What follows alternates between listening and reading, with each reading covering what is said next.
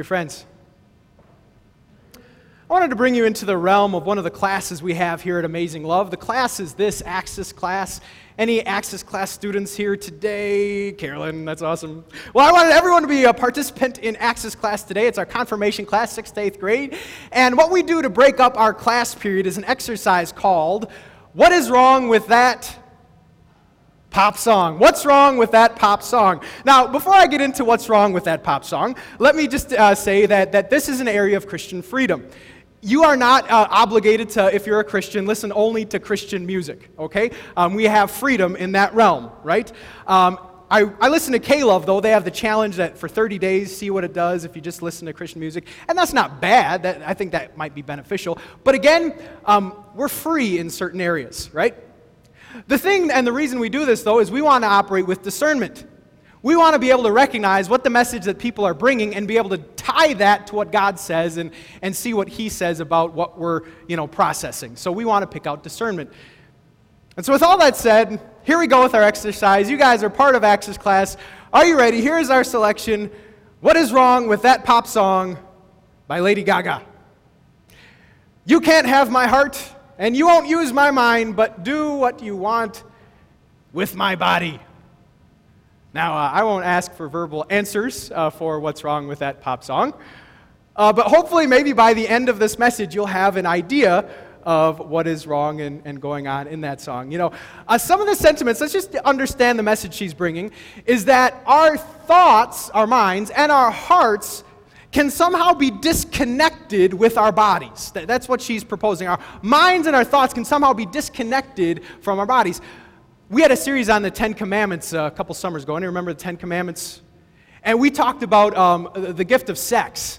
And there, one of the things we learned is that when it comes to sex, we cannot separate what our body is doing with what our spirit is feeling.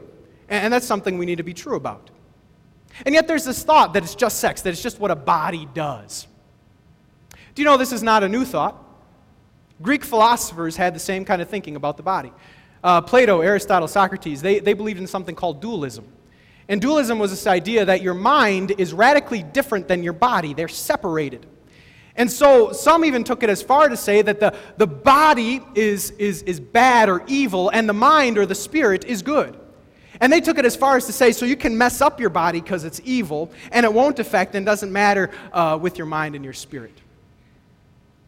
So, what's wrong with that pop song? First point that I want you to consider for today in an answer from Scripture is this Your body is intricately linked to your soul. You get this? Your body, how we operate, what we do with this, is intricately linked with your soul. Here are these words that we're considering. This is part of our, our passage for today. We'll get into. Do you not know your bodies are members of Christ Himself? Shall I then take the members of Christ and unite them with a prostitute? There it's basically saying that when I use my body in certain ways, it will affect my spirit. It will affect the connectivity I have to Jesus, my Savior. You know, later in our, our lesson, as we'll get into, it says that our bodies are temples of the Holy Spirit. Kind of reminds me of a pregnant lady.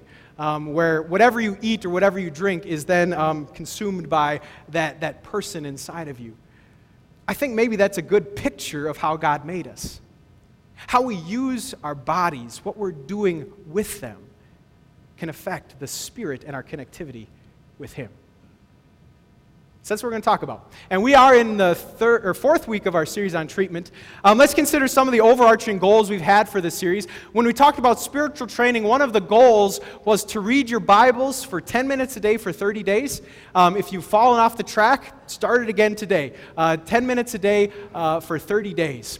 Another thing that we had is to um, last week start a blessing journal or call out all the, the reasons of thanks you have in your life. That was along with our emotional health. And we talked about tying our emotions to the promises of God.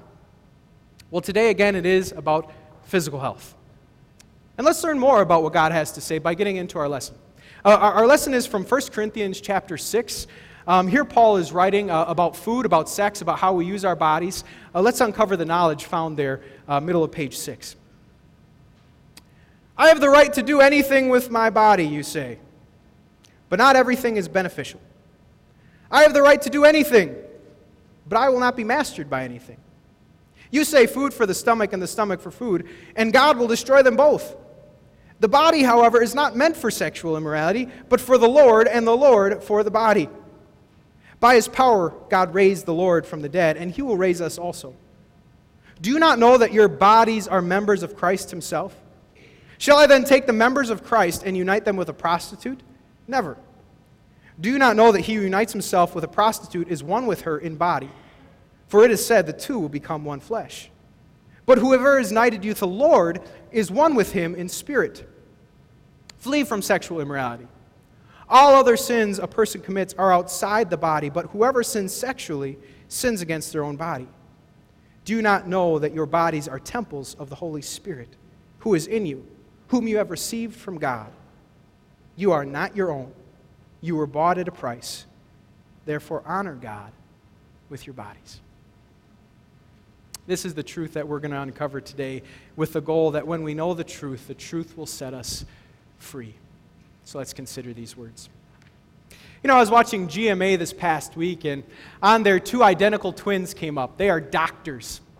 And they set out to do an experiment of which would help them lose weight the fastest. If they would cut out sugar or if they would cut out fat. And so they went on a month long experiment, one of them cutting out sugar and one of them cutting out fat. And what they found was quite interesting.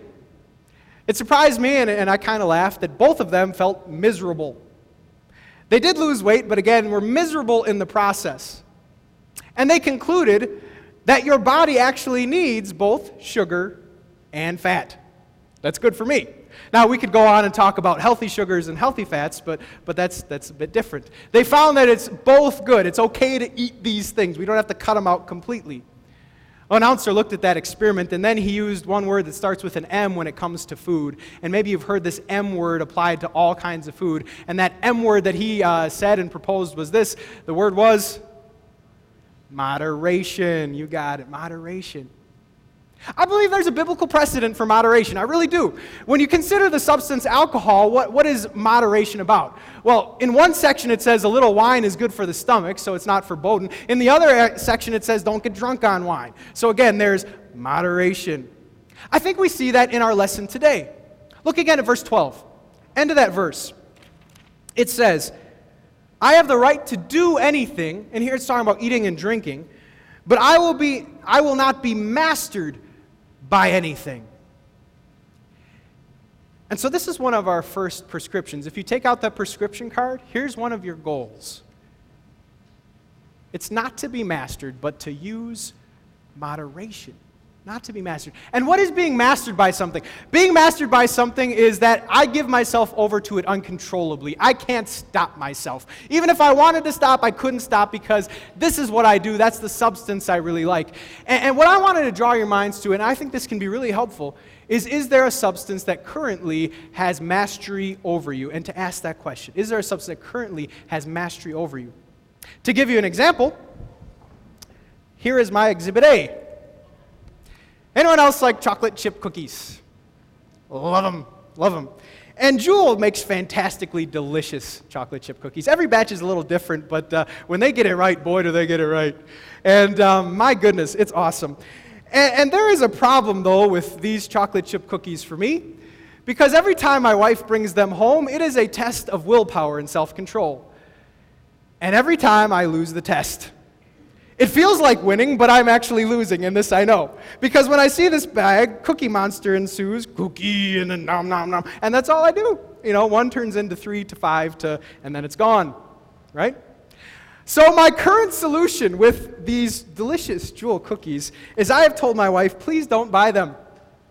I will lose that battle. It will not be helpful for me.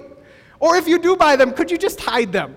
Right? I know what's going to happen. I am not going to control myself. I'd really not to like go down that road. So, so that is one area in a light way that has mastery over me. Now we're bringing this up because I think when we understand what God is saying here, it can be helpful. That's all. And, and maybe there are substances like this in our own households that we know have mastery over us that's better just not to touch in general. Like you know of certain things that whether you eat or drink, you don't have control. And so maybe for you it means, I'm not going to get it. It's not going to be in the grocery budget. I'm not going to buy that thing because I've, I've had the battle and I lose every time. Maybe for some of us, it's about intentionality. That we just need to be cautious. Use some caution when it comes to certain things that we know aren't going to be for our good and be intentional. I think, again, this can be very helpful as we consider how to use our bodies because the biggest point is how God views your body. And let's talk a little bit about that how God views the body He gave you. To talk about that, I want to talk a little about art, okay? I was coming across some art pieces that sold for really high prices, and it's amazing what people will spend for art. And uh, this current selection um, is from 1961. Here, the artist did not have time to give it a title. And I want you to guess how much someone paid for this piece of art. It's by Mark Rothko. Okay, are you ready? It's untitled. He didn't have a chance to title it. Uh, but here it is. Man, does that dazzle the eyes or what? Now, for these orange splotches, can you imagine how much someone doled out or paid? Anyone? Anyone? 10 grand? That's good. How about $28 million? $28 million. Now, get this. Look at what my daughter drew this just this week, and this is none related. Like, if, if this is my retirement planning, all I need to do is put this in a frame, and this actually has a title. It's called a Pop Tart. And she said, Orange Dream Console. So she even went further than this guy, and I could just sell this, and I could tell Dave Ramsey, that's my retirement IRA. That's my plan. My daughter's gonna draw, and I'm gonna collect on eBay all the winnings. Right. Amazing. But regardless of whoever spent the money on this, and I think it might have been his mom, you know, throw him a bone. Like, she was a billionaire. What's 28 million? You know, I, don't, I have no other explanation. But it leads me to a general truth. And here is that general truth I want you to know that an object's worth is determined by how much someone is willing to pay for it. You have something you want to sell, put it on eBay, see what people are willing to spend, and there you find its value. Now we're talking about our body. And we got to determine its worth. Look at verse 20. Verse 20, and just before it, it says, You are not your own, and why? You were bought at a price. And this is where that Gaga song really just drew me away because, and you can boycott that all in general, by the way. Um, it wasn't her body. And what we have now isn't really mine. Someone purchased it. I am just a steward of it. It was given to me by someone greater than I. And that means that I need to treat it well. For you can think what you want about that art piece, but what if I, I took that art piece and whoever paid $28 million and I tried to draw on it and make it the Pop Tart? They probably wouldn't be too happy, right? They'd probably say, I paid good money for that. Or, or what if I gave you one of my most valuable possessions that I spent a lot of money, I really love this thing, and you lit it on fire? I would be very upset, wouldn't I? That it was not yours. I paid good money for that. What are you doing? I wonder if God feels the same way about our bodies. The one who purchased us, who looks down and says, I paid so much for that. What are you doing? What are you doing with what I gave you? Are you really going to dive into that with your body? Are you really going to make that your pattern of eating or drinking? What are you doing? And then consider how much did he pay for us? It wasn't 28 million. Would you look back at your sermon hymn? Love singing old sermon hymns. Got a lot of meat there. What's that first line say? What's that first line say? It says, Lord of glory, you have bought us with your, with your lifeblood. Now, which would have been harder? To put it on Visa or to shed your blood? I think shed your blood. And the good news we've gathered around is that our Heavenly Father loved us so much that He would allow a Son whom He loved so much to suffer and to die so that we could be redeemed and forgiven and bought back from the curse of sin. And what I learn about my body is that I am priceless to my God. What I learn about myself is that even if I don't consider myself a masterpiece, He sure does. What I learn about my body and your body is that it is good and you have been redeemed. And He looks down and He says, That is a work of art that I love. My goodness gracious. And right now, He's given you a 1.0 version. A 1.0 version that, due to sin, is susceptible to sickness and pain and all sorts of disease. A, a 1.0 version that will someday die. But for those who are in Christ and trust Jesus, their Savior, you will have a 2.0 version. Do you know that? He will trade out your body. The one who gave you this in the first place will trade it out. He will make the perishable be clothed with the imperishable. He will make it so we will not be susceptible to pain or to sickness or disease, and our bodies will have no expiration date in eternal life. What, what glorious news is that? That is the author of your existence. And so, what I find, and if you take nothing else away from today's lesson, please take this. Your whole self is of priceless, priceless worth to God. He paid dearly for you. And if He views me as a masterpiece, if he views me as his work of art and something good, what, what right do I have to value myself any less? What right do I have to mistreat myself or let anyone else mistreat myself? What, what good is that with what has been given? And so, dear friends, knowing forgiveness and knowing that change is possible through our God who brought us from life to death, knowing that we can make imperfect progress, let's just talk a little bit about what we can do with our bodies or continue to do in many cases to continue to honor God with them, right? I want to tell you a story of a church in California. A whole church picked up on this idea that our bodies were not our own and we should treat them rightly. And they're, um, they were focusing on losing weight and, and 12,000 people lost over 250,000 pounds. So again, they, they had 12,000 people joined to the task of losing 250,000 pounds. What they did is recorded in a book that I'd recommend. It's called The Daniel Plan. We read from Daniel about vegetables and all that. And uh, because I'm not a fitness or, or food guru, I thought I'd, I'd give you some knowledge from them. And the Daniel Plan, all of what they did is recorded in this book. You can pick it up again on Amazon. And um, there they had physical experts. One was Dr. Hyman, just write about how our body is built. And in general, um, what we found is that food and fitness, this is probably nothing new, make a difference. Is it okay if I give you a bit of cliff notes of what I read? Again, I'm not a, a physical guru, but a, a, bit of cliff notes. All right, got permission. Thank you. Um, one of the things they recommended, and this was actually found in the study with those twins, is that it wasn't sugar or fat that was really problematic, but processed foods. Processed foods was also a culprit in this book because they said processed foods are high in both fat and sugar. And so that's what we need to watch out for. They recommended organic. Um, one of the things that stuck with me is that the shortest distance from farm to fork will be best for you. Shortest distance from farm to fork. So, again, uh, good, healthy foods.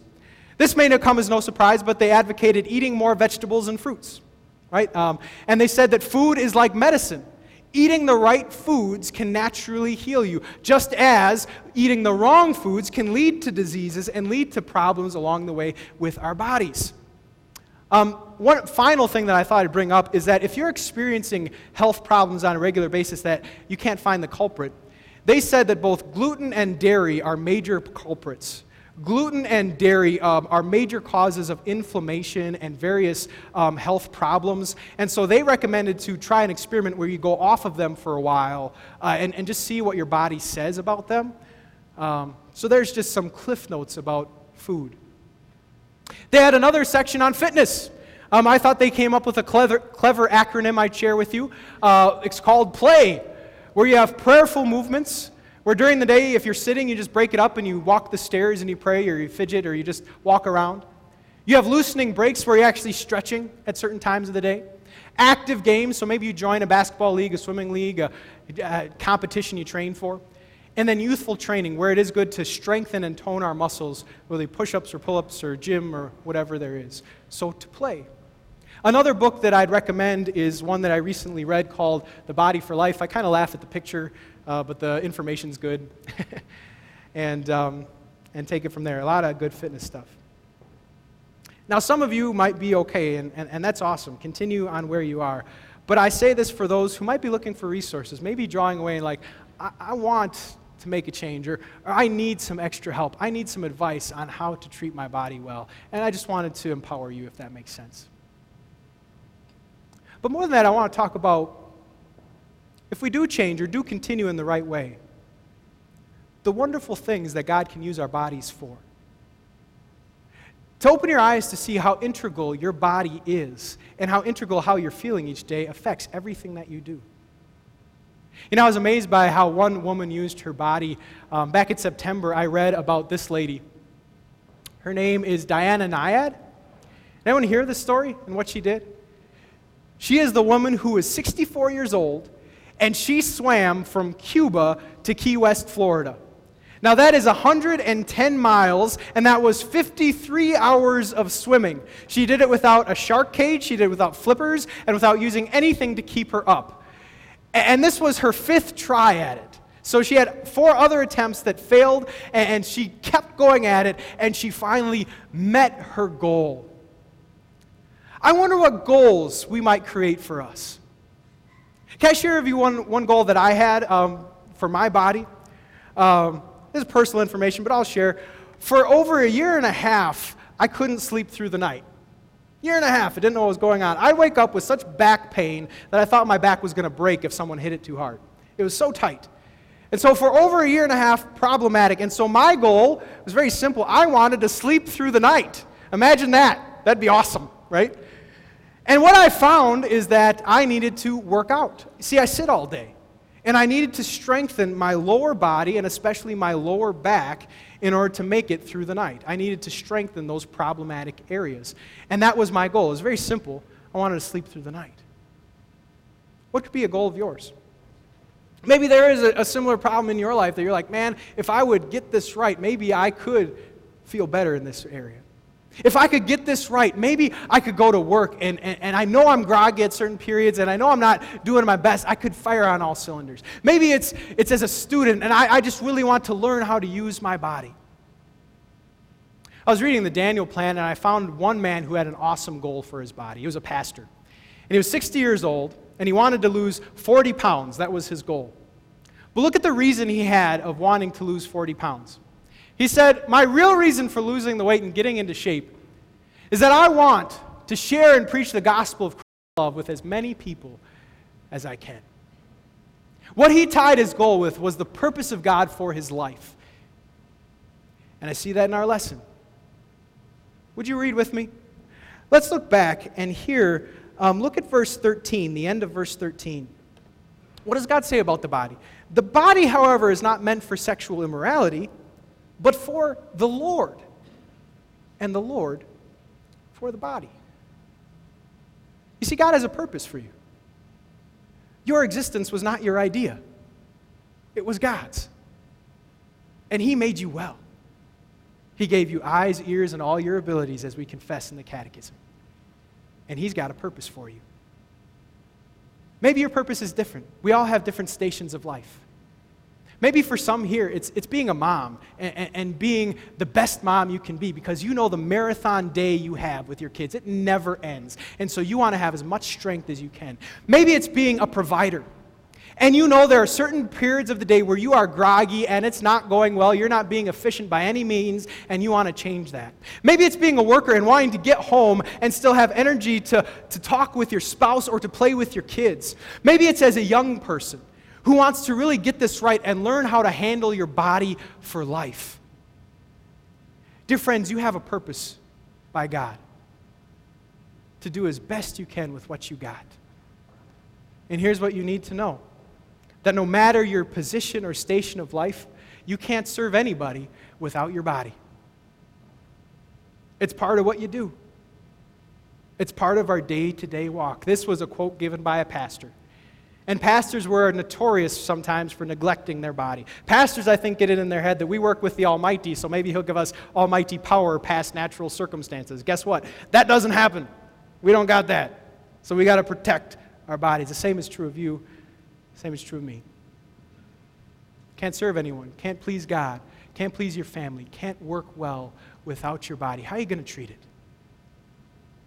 May you primarily open your eyes to see that you are a treasure to your God. May you then see that you have a purpose by Him. And may He give you wisdom to treat well what He's given you. Let me pray for us as we close today. Heavenly Father, I praise you for how wonderfully you made me. You gave me my eyes, ears, and all my abilities. Help me to take good care of the body you have given. If there is a substance that has mastery over me, empower me by your help and maybe the help of others to get past that. Guide my daily steps in serving you and others, and thank you for forgiving me and giving new opportunities to please you every day. In Jesus' name, amen.